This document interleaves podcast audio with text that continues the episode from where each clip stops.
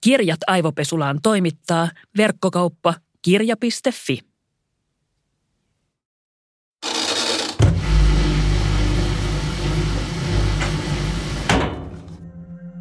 Meillä oli teatterikoulussa ensi-iltabileet. Oltiin tehty meidän luokan kanssa prokkis, jossa oli meidän opettajat ohjaajina. Teatterialalla on vähän sellainen yleinen vitsi, että aina prokkiksen aikana syntyy jotain säätöä työryhmän kesken. No, mulla oli koko sen projektin ajan ollut vähän jotain flirttiä ja juttua yhden meidän opettajan kanssa. ensi bileissä se opettaja sitten tuli baarissa istumaan mun viereen, laitto käden mun reidelle ja alkoi pöydän alla silitellä mua. Mä olin siitä ihan vaan tosi otettu ja mielissäni. Mua vanhempi ammattilainen antoi just mulle huomiota, josta kaikki muut olis kateellisia – me lähdettiin yhtä matkaa sieltä bileistä pois, ja ihan varmasti kaikki huomasi sen, ja päädyttiin pussailemaan moneksi tunniksi. Mitään sen enempää ei sillä kertaa tapahtunut. Vasta monta vuotta myöhemmin mä aloin miettiä sitä tilannetta uudestaan. Että vaikka mä olin aikuinen ja se oli musta kivaa, niin siinä oli sellainen valta-asetelma, että se mitä tapahtui ei kyllä ollut okei. Okay. Ja tämä ei todellakaan ollut ainoa kerta, jolloin mä teatterialalla törmäsin vastaavaan.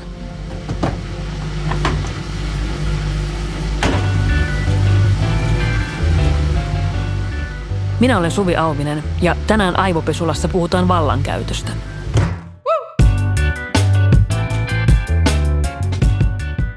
Mun kanssa studiossa on kirjailija ja käsikirjoittaja Juuli Niemi, jonka kirja Mahdottomia oletuksia käsittelee rakkautta, seksin äärellä horjumista ja suostumusta.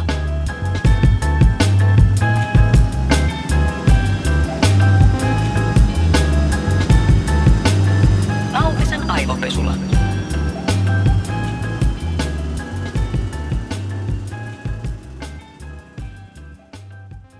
Juuli, sun kirja Mahdottomia oletuksia puhuu nuoresta rakkaudesta ja seksin äärellä horjumisesta – Nämä on sinänsä kauniita ja herkkiä teemoja, mutta kirjassa tätä nuorta rakkautta varjostaa myös kaikkien historia, niin kuin yleensä aina kaikissa ihmissuhteissa. Kuinka paljon meidän historia ja aikaisemmat kokemukset vaikuttaa siihen meidän kykyyn rakastaa ja tulla rakastetuiksi? No nehän vaikuttaa ihan valtavasti. Välillä niin kuin tuntuu jopa järkyttävältä ajatella sitä, että kuinka paljon eletty elämä määrittelee sitä tämänhetkistä ja tulevaa myös. Ja se on sellainen aihepiiri, joka musta tuntuu, että omassa taiteen tekemisessä, kirjoittamisessa on aina läsnä, että mua kiinnostaa tosi paljon se, että miten me kohdataan koko ajan meidän menneisyyttä tässä hetkessä kaikissa meidän teoissa ja varsinkin kohtaamisissa toisten ihmisten kanssa. Tuntuu, että tosi paljon puhutaan tästä suostumuskeskustelusta nykyään ja siinä keskiössä tuntuu olevan se, että kuka määrittelee, että mikä on seksiä, kuka määrittelee, että mihin on suostuttu ja missä vaiheessa. Ja musta tuntuu, että edelleenkin joudutaan toistelemaan sitä, että seksi ei ole pelkkää penetraatiota. Nuoremmat sukupolvet ehkä saattaa alkaa jo sisäistää tämän, mutta meidän sukupolvi tuntuu olevan aika jumissa tämän kanssa – Samoin on sun kirjan päähenkilöt. Onko meidän sukupolvella enää mitään toivoa keksiä seksi uudestaan vai ollaanko me ikuisesti sen vankeina, mitä me ollaan jossain koulun seksuaalivalistustunneilla opittu? No musta me tehdään niinku sitä tunnetyötä nyt kyllä ihan valtavasti. Mä, mä koen itse niin. Ja että se ei ole aina helppoa. Tämä mun kirja tapahtuu siinä niin kuin 2000-luvun alkupuolella. Ja mä oon itse siis syntynyt vuonna 1981. Ja tämä, niin tämä kirjan tarina oli sellainen, että se on ollut mun päässä jo tosi pitkään ja sitten se oli aika hurjaa sitten, kun mä oon kirjoittanut sitä, aloittanut tuossa 2017 jo ja nyt se sitten tuli ulos. Niin mä niin kuin tajun, että se, että puhutaan suostumuksesta, niin eihän se, se ei ollut edes niin kuin sana, joka on ollut ikään kuin osa mun tiedostamista silloin, kun mä oon niin kuin tätä tarinaa alkanut miettiä. Että onhan se sille aika hurjaa – ja se, että me voidaan samaan aikaan olla oltu elämässämme uhreja ja samaan aikaan niitä, jotka niin kuin vaikenee ja katsoo pois ja sulkee valoja. Ja tämä niin kuin aiheuttaa sen niin kuin aika sellaisen valtavan ristipaineen meille ihmisenä. Ja sitä mä oon niin kuin itse tosi paljon pohtinut nyt niin kuin myös tämän niin kuin kulttuurialan alaa ravistelleen MeToon kautta. Siis toki se on ravistellut koko meidän yhteiskuntaa, mutta tässä kirjassani mahdottomia oletuksia sitä käsitellään nimenomaan niin kuin paljon tämän, niin kuin myös tämän kulttuurialan ja taidekoulujen ja opettajien ja oppilaiden suhteen kautta. Minkä takia tämä keskustelu tapahtuu just nyt? Koska ilmiöhän ei ole uusi. Miksi me nyt yhtäkkiä ollaan alettu puhua siitä? Sanoit, että 2017 aiheesta ei ole vielä puhuttu. Miksi 2022 siitä puhutaankin? Mitä on tapahtunut? No kyllähän se niin kuin, mä ajattelisin, että se muutos on alkanut jo tosi kauan sitten, mutta se on vaan niin, kuin niin äärettömän hidasta. Mun sisko Inari oli katsonut Spice Girls-dokumentin juuri. Mä en ole vielä uskaltanut itse katsoa sitä. Me oltiin siis sen ikäisiä, että mä oon syntynyt 81 ja mun sisko 78, että me, me siis fanitettiin Spice Girlsia, mutta vähän niin kuin sen piti olla pikkasen jo vitsi, koska me oltiin liian vanhoja mm. siihen, mutta oikeasti me niin kuin oltiin tosi innoissaan. Me ollaan oltu niiden keikalla Hartwall Areenalla pukeutuneena niin kuin tissitoppeihin ja, ja saatiin niin kuin aika törkeät kommenttia siellä sitten joiltain ihmisiltä. Meille niin kuin naureskeltiin siitä, että me oltiin pukeuduttu niin silleen Spice Girl henkisesti. Mm. Ja sitten mun sisko vaan niin kuin sanoi sitä, että tämän kyseisen dokumentin katsominen herätti niin kuin myös sellaisia tosi epätoivon tunteita, että mitä niin kuin visvasta paskaa se on ollut se niin kuin ysäri ja, minkä, ja jotenkin sellainen niin kuin järkytys siitä, että ton keskellä me ollaan niin kuin kasvettu tyttöinä. Ja sitten mä muistan vaan, kun mun, mun sisko sanoi jotenkin tällaisen lauseen sen katsottua nyt, että mutta et kyllähän me silloin huudettiin myös, mutta et ei kukaan niinku kuunnellut. Että se huuto oli jotenkin sellaista, se huuto oli jotenkin jo niinku valmiiksi tavallaan ää, kontekstoitu tietynlaiseksi. Jo, jo, niin kun, siinä, me ei saatu valtaan tavallaan sillä. Ja tämä on tämä valta, on juurikin se kysymys, mitä itse paljon pohtii, että kuinka sen niin kuin vallan itselleen ottaminen on niin hirveän hidasta. Ja kyllähän tämä on nyt aika järkyttävää tämän ikäiselle naiselle nyt tällä hetkellä, kun näistä asioista puhutaan ja kun mä katson noita nuoria naisia ja, niin kuin, ja fanitan ja rakastan ja niin kuin pistän toivoni siihen, että ne pitää tätä niin järkyttävänä tätä meidän menneisyyttä. Mutta se on sama aikaa, se on aika sille, se on, kyllä se on tosi niin kuin kipeätä. Se on hirveän paljon jotenkin surua ja kipua tuovaa. Musta tuntuu, että me ollaan tilanteessa, josta näistä teemoista on pakko puhua, mutta eihän me haluttaisi. Kyllähän me varmasti haluttaisi molemmat puhua jostain ihan muusta, jostain kevyestä, ihanasta, voimauttavasta, mutta täällä me vaan rämmitään patriarkaatin upottavassa suossa puhumassa jostain miituusta ja vääntelehtimässä siitä, että, että miten kipeää tämä on ja toivottavasti sitten seuraavalla sukupolvella menee paremmin. Voidaanko me päätyä sellaiseen pisteeseen, jossa tämä asia on meidän osalta kokonaan käsitelty, eikä meidän tarvitse enää rypeä siinä miituussa? No kyllä mä ainakin tosi mielelläni laittaisin soihdun eteenpäin. Se vaan tuntuu olevan sitten vielä hitaampi prosessi. Että kyllähän tässä on myös niin kuin sellaista välillä myös niin kuin pettymystä ilmassa ollut Me jälkeen, että tuntuu, että ensin se aalto, joka tulee ja me ollaan, että nyt nämä rakenteet, niin kuin ne, ne pistetään alas ja me rakennetaan jotain parempaa ja, ja nyt niin kuin asiat muuttuu. Mutta sitten just se kysymys, että ketkä ne on ne me, jotka rakentaa sitä parempaa. Mä tunnistan ihan hirveän hyvin ton ton fiiliksen, että eihän me tästä haluttaisi puhua. Ja mä oon mm. puhunut tästä monen naisen kanssa, jotka on samassa tilanteessa, että sitten ehkä se, niin kuin, se hurja olo, joka sitten on tullut tässä nyt vähän niin kuin viimeisten vuosien aikana, että ajaa, että ne on nyt taas me, jotka tehdään tämä tunnetyö tästä. Me ollaan ne, jotka niin kuin esimerkiksi taiteilijana saatetaan haastattelussa laittaa sivuun vähän niin kuin pakon edessä se, että me saataisiin puhua siitä meidän taiteesta ja sitten niin kuin me päädytään puhumaan miitsyystä. Tätä on ollut esimerkiksi tosi paljon tuolla niin kuin elokuvapuolella, että tavallaan niin kuin naistekijät mun mielestä sen niin kuin myötä, niin siinä oli sehän pitkä vaihe, että heidän niin kuin aina oletettiin, että he puhuu nimenomaan tästä niin kuin mistä he ja me halusimme toki puhua myös, mutta siinä tuli välillä myös se sellainen, niin kuin, että eihän tämä nyt taas voi mennä näin, että noin miehiltä yhä kysytään vaan niin kuin niiden siitä taiteesta – koska tämä olisi varmaan niin vaikea aihe, mm-hmm. ei ne suostu tästä puhua jotain. En mä tiedä miksi. Miksi vai eikö se vaan niin kuin vastaa niihin kysymyksiin? En mä tiedä, keitä on he, niin kuin kaikki nämä kysymykset, jotka tulee. Että, että jostain syystä se oli kuitenkin sille aika ilmiselvää, että se on nimenomaan niin kuin alan naiset, jotka tätä niin kuin asiaa avaa.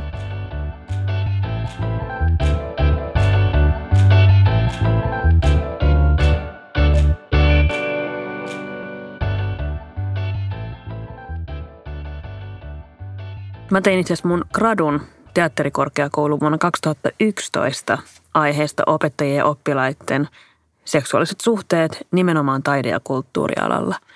Ja musta on ihan selvää, että tämä koko MeToo-keskustelu lähti siis hyvin voimakkaasti just taide- ja kulttuurialalta yhteiskunnassa. Ja mä oon miettinyt sitä, että minkä takia, mistä se johtuu. Ja mä ehkä ajattelen, että sama asia, mitä mä käsittelin mun gradussa, pätee myös tähän, että taide- ja kulttuurialalla se asetelma on usein sellainen, että sulla on se joku taiteilija, sulla on se teatteriopiskelija tai sulla on kirjailija tai sulla on näyttelijä ja sitten on joku ihminen, joka on ylästatuksessa ammatillisesti siihen. Siellä on ohjaaja tai kustantaja tai sitten siellä on niinku teatterikoulun opettaja. Ja tämä ihminen, joka on sitten vaikka se näyttelijä tai kirjailija tai opiskelija, niin, niin se antaa ikään kuin kaiken itsestään. Se näyttää sen kaikkein syvimmän sisimpänsä, tuon herkät asiat siihen tänne valvovan auktoriteetin silmien alle, että katso, tässä minä olen. Ja sehän on ihana tunne, kun joku näkee sen, mitä sun sisimmässä on ja sanoo, että tämä on hyvä. Koska silloin sä ajattelet, että okei, eli minä olen hyvä, minä olen riittävä. Mutta tästä sitten aiheutuu tosi usein sellainen valtavinouma, että ihmiset sotkee siihen vaikka ammatilliseen suhteeseen tai opettaja-oppilassuhteeseen asioita, mitä sinne todellakaan ei kuuluisi tuoda. Ja sanontahan kuuluu, että kaikessa on kyse seksistä, paitsi seksissä, jossa on kyse vallasta. Minkälaisia ajatuksia Juuli sulle herää tästä vallankäyttökysymyksestä? No tosi siis saman, samansuuntaisia, että just toi, että se on niin valtavan ihana tunne, kun joku kehuu ja tulee nähdyksi, kun on antanut niin kuin sen oman sisimpäänsä taiteessa. Ja sitten just se kolikon toinen puoli, että se on karmaisevaa, kun kokee tulevansa jotenkin häpäistyksi ja, ja niin kuin mitätöidyksi. Ja tavallaan se niin kuin taiteen opiskeluun ja kaikkeen taiteen tekemisen kuuluu niin kuin se, se ambivalenssi, että, että me niin kuin annetaan itsestämme paljon ja sitten toisaalta me eletään sen pelon kanssa, että mitä jos tämä ei niin kuin onnistukaan ja miten niin kuin kestää sen, että aina ei onnistu ja pitää niin kuin voida mennä harhaan. Mutta tässä on minusta just se avainkysymys, että sen pitäisi olla niin järjettömän turvallinen, kun on vielä kyse nuorista ihmisistä, järjettömän turvallinen sen tilan, missä, missä saa myös eksyä ja mennä harhaa ja epäonnistua taiteen tekijänä. Ja mun täytyy siis sanoa tähän, että mä en ole käynyt itse mitään taidekoulua, että mä oon opiskellut siis yliopistossa ja mä oon tota, pääosin itse oppinut. Olen siis käynyt kyllä Oriveden opiston kirjoittajalinja ollut jossain Teakin avoimen kurssilla, mutta tota, aika iso osa prosenttimäärä mun tuttavapiiristä on käynyt mm. joko niin kuin taidelukion ja sitten taide, moni myös myöhemmin niin kuin jonkun taidekoulun. Ja mä oon seurannut sitä silleen läheltä, että miten se toimii just silloin, niin kuin, kun mä oon ollut parikymppinen. Ja siis mun kokemus on, että siellä niin kuin taidekouluissa siellä ei ollut niin kuin jotenkin tuntunut olevan kauheasti mitään tiedostamista siitä niin kuin valta-asemasta, missä opettajat, professorit on suhteessa näihin oppilaisiin. Ja, ja mä oon niin kuin, no mä siis pyrin kerran teakkiin ja kerran johonkin niin kuin metropolian käsikirjoittamislinjalle ja en, en päässyt.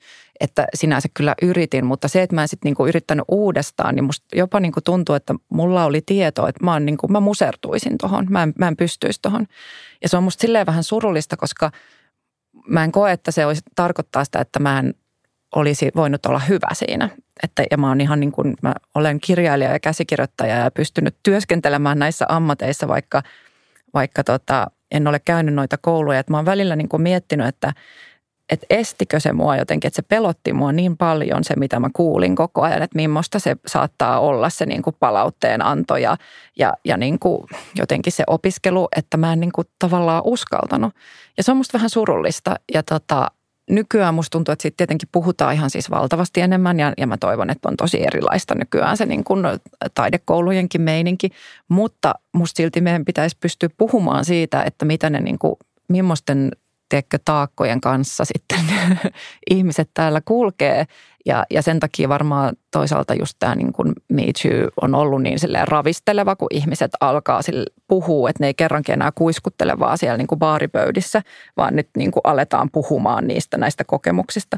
Ja olihan se niin kuin mun sukupolvelle jotenkin tosi hurja kokemus just se, että kun kaikki alkaa jotenkin puhumaan ääneen niitä kokemuksiaan. Ja ihan, että käy just sellaista, että joku ihan niin kuin hyvä, hyvä kaveri, niin sitten se on niin kuin sille, että niin, että mä – olin siinä jossain niin kuin lehtijutussa, jossa kerättiin näin, niin se oli niin kuin minä, jolloin käynyt se. Että me ei olla niin kuin puhuttu siitä koskaan, koska se on niin, niin kuin sellaista, että no sellaista se on, sitä paskaahan se on, sitähän se oli.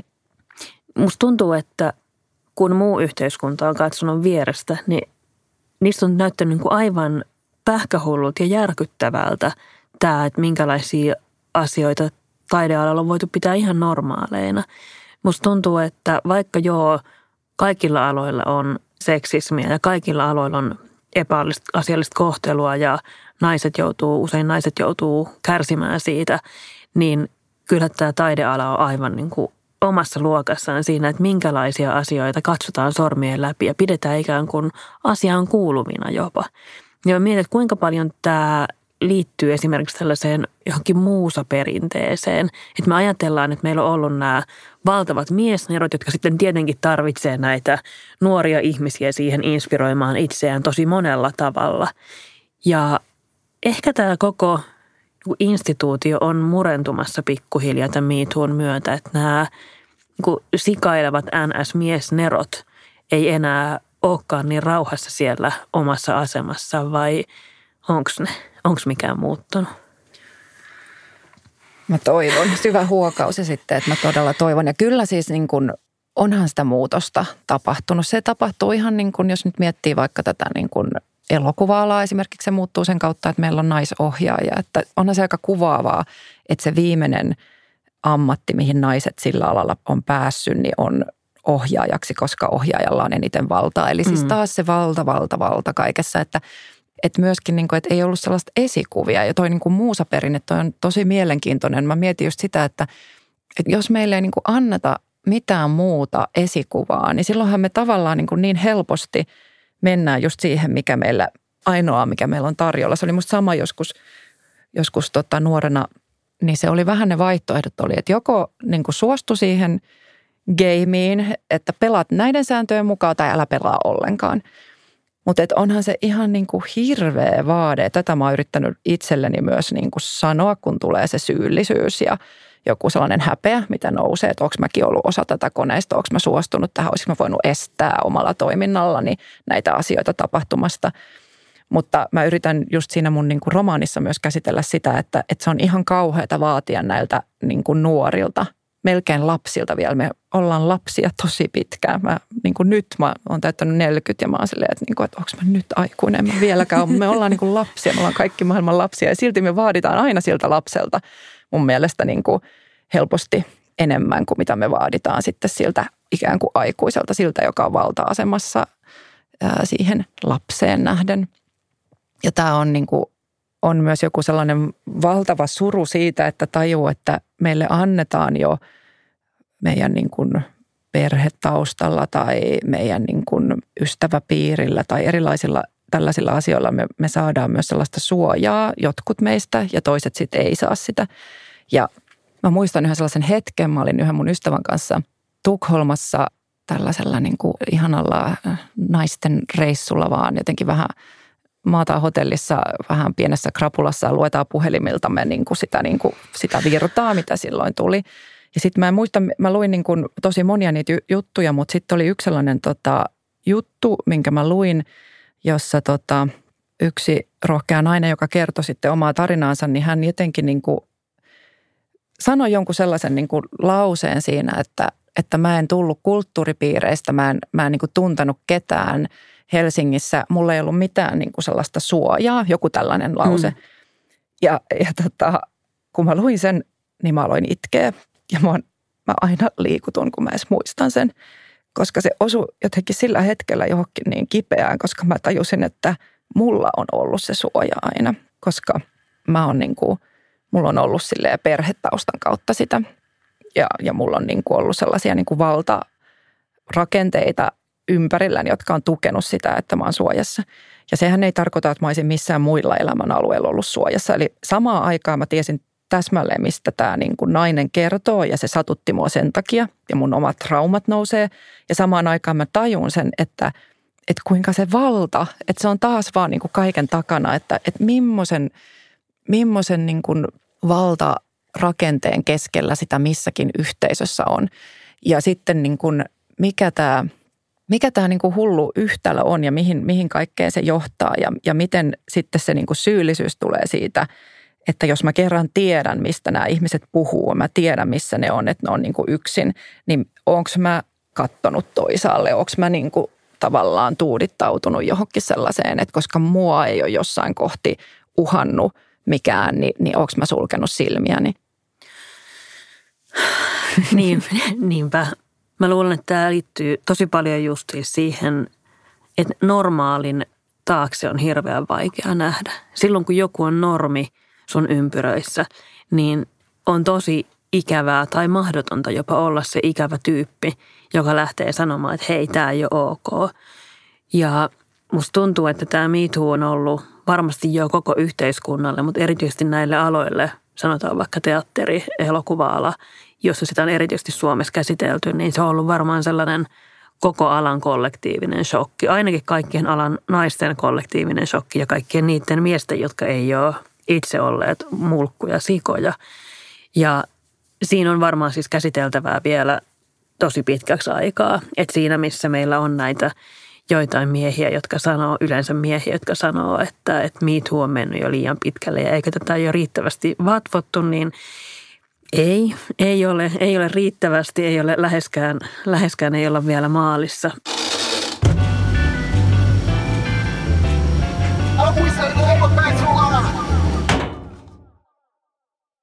musta on just kiinnostava se, että, että kun kukaan meistä ei ole ulkopuolinen tässä aiheessa, että jos me ei olla itse oltu tekijöitä tai uhreja, niin melkein kaikki ainakin tietää jonkun tyypin, josta ehkä on varoteltu. Ja tuntuu, että tosi usein nämä asiat menee silleen, että usein niin kuin naiset varoittaa toisiaan kulisseissa, että hei, älä sitten niin kuin jää ton tyypin kanssa kahdestaan tai varo sitten vähän tota tyyppiä. Ja tämä sama ilmiöhän on edelleen siis olemassa. Tämä ei ole poistunut mihinkään. Hyvin usein, kun tulee joku tällainen uusi tyyppi, joka jollain tapaa outataan tästä, mm. että tämä on nyt tällainen tyyppi, niin ei se sille ihan hirveänä yllätyksenä yleensä tuu sen alan ihmisten piireissä. Että kyllä siellä yleensä jotain juttua on liikkunut. Toki on niitäkin ihmisiä, jotka pystyy täysin toimimaan sille under the radar, että kukaan ei näe sitä niiden toimintaa. Mutta aika usein täältä liikkuu sellaisia juttuja jo, että varo muuten tota tyyppiä. Ja mä oon tosi paljon miettinyt sitä, että miksi tämä MeToo-keskustelu ei Suomessa ole käyty kirjallisuuskentällä, koska se on varmaan jo erinäköistä kuin esimerkiksi leffapuolella. Se on erinäköistä kuin teatterin puolella, mutta eihän nämä ilmiöt kirja-alalle on myöskään vieraita. Meillä on myös siis niin kuin naiset varoittaa toisiaan tietyistä tyypeistä.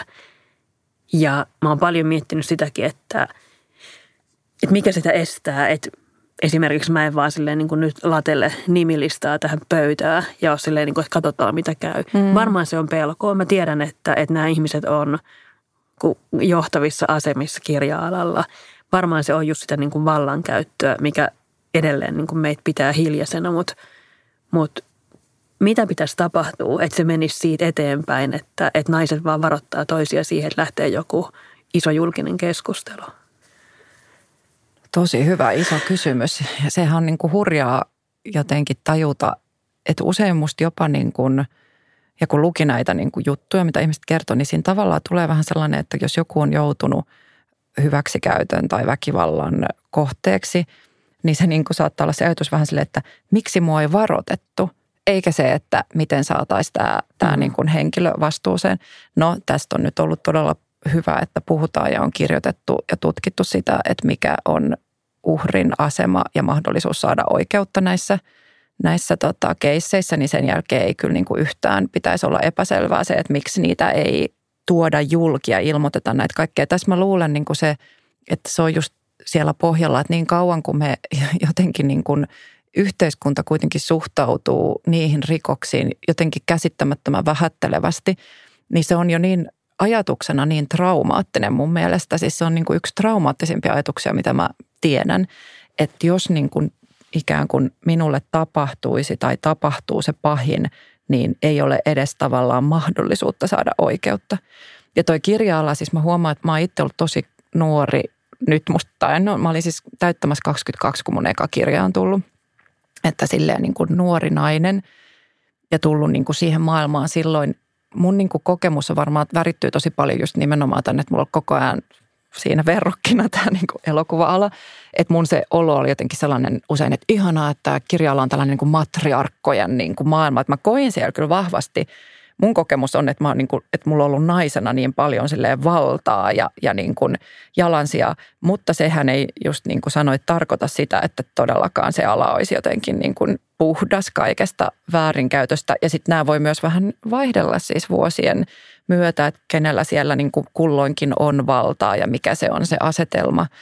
Että mä tavallaan ajattelen, että, että upeata ja muutos on niin kuin lähtenyt ja niin kuin hienoa. Me ollaan oikealla tiellä ja sitten välillä tulee niin kuin just sitä sellaista oloa, että, että, tota, että, että, että onko niin asiat muuttunut ja onko nyt taas tämä kolme askelta eteen, kaksi taakse menossa, että mä niin kuin toivoisin, sen takia on aika iso vastuu myös niin kuin tällä – tällä alalla, mistä tämä lähti käyntiin. Että mun mielestä niin kuin meidän pitäisi pystyä myös sitten niin kuin käydä tämä keskustelu loppuun, jotta niin kuin muutkin alat ikään kuin, niin kuin uskaltaisi lähteä tähän. Tämä on tavallaan musta ihan älytöntä mm. sanoa näin, että ei sen näin pitäisi olla ja tämä on niin kuin ihan silleen naurettavaa. Mutta siis sanotaan niin kuin tällaisena yhtenä ajatuksena, mulla ei ole mitään valmista vastausta tuohon, mutta, mutta mä niin kuin vaan toivon, että se ei menisi niin, että sitten alkaisi toimia pelotteena enemmän kuin kannustuksena. Että jotenkin niin kuin, että kannattaako miitsyy, kannattaako sitä mm. niin kuin alkaa kaivella vai niin kuin saatko rangaistuksesi. Että sehän on niin kuin se pahin pelko ja se, kyllähän siitä puhuttiin myös ja puhuttiin, että tulee luultavasti se, niin kuin, se sitten se vastareaktio. Ja kyllä me niin kuin jollain lailla mun mielestä nyt vielä varmaan eletään jotain myös vastareaktion aikaa, vaikkakin niin kuin tosi paljon. Mä uskon, että se on nyt jo niin kuin siellä niin syvälle saatu nämä siemenet, että mä oon optimisti. Mä en halua uskoa, että me pystytään palaa johonkin, tota, ei voida astua samaan virtaan enää kahta kertaa.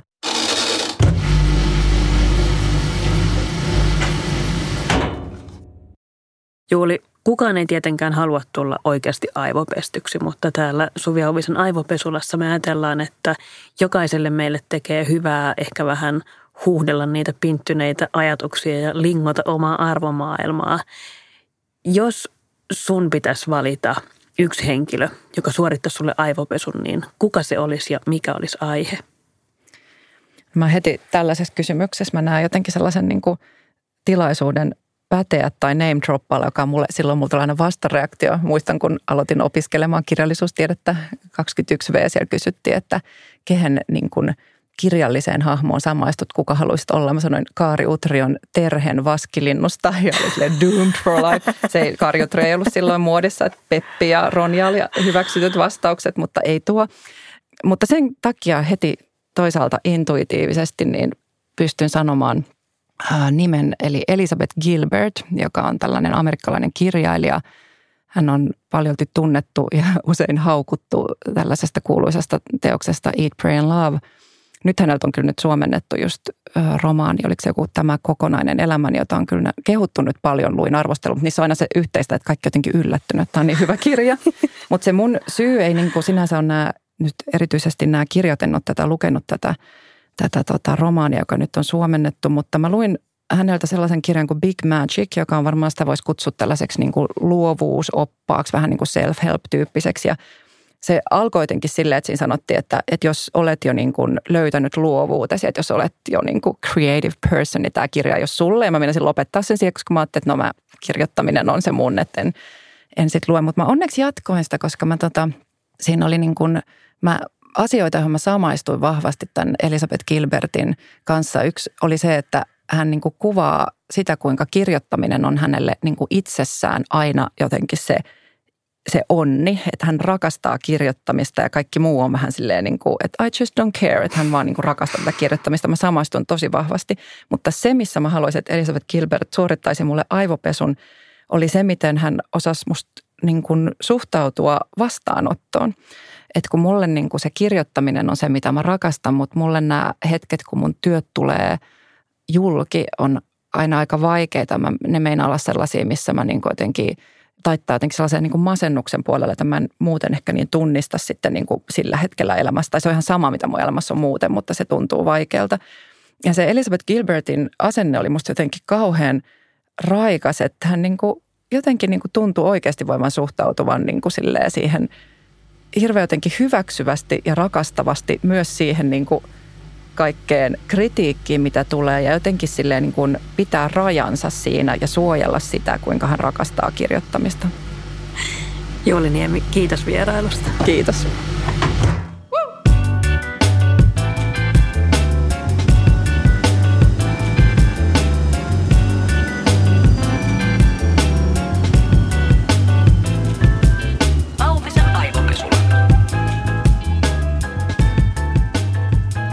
Auvisen aivopesulla.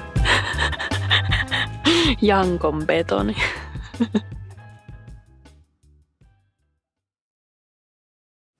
Kirjat aivopesulaan toimittaa verkkokauppa kirja.fi.